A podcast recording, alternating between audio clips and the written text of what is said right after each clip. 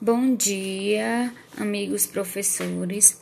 A minha experiência sobre a contação de história na roda de conversa com as crianças foi da seguinte forma: a história foi a descoberta da Joaninha.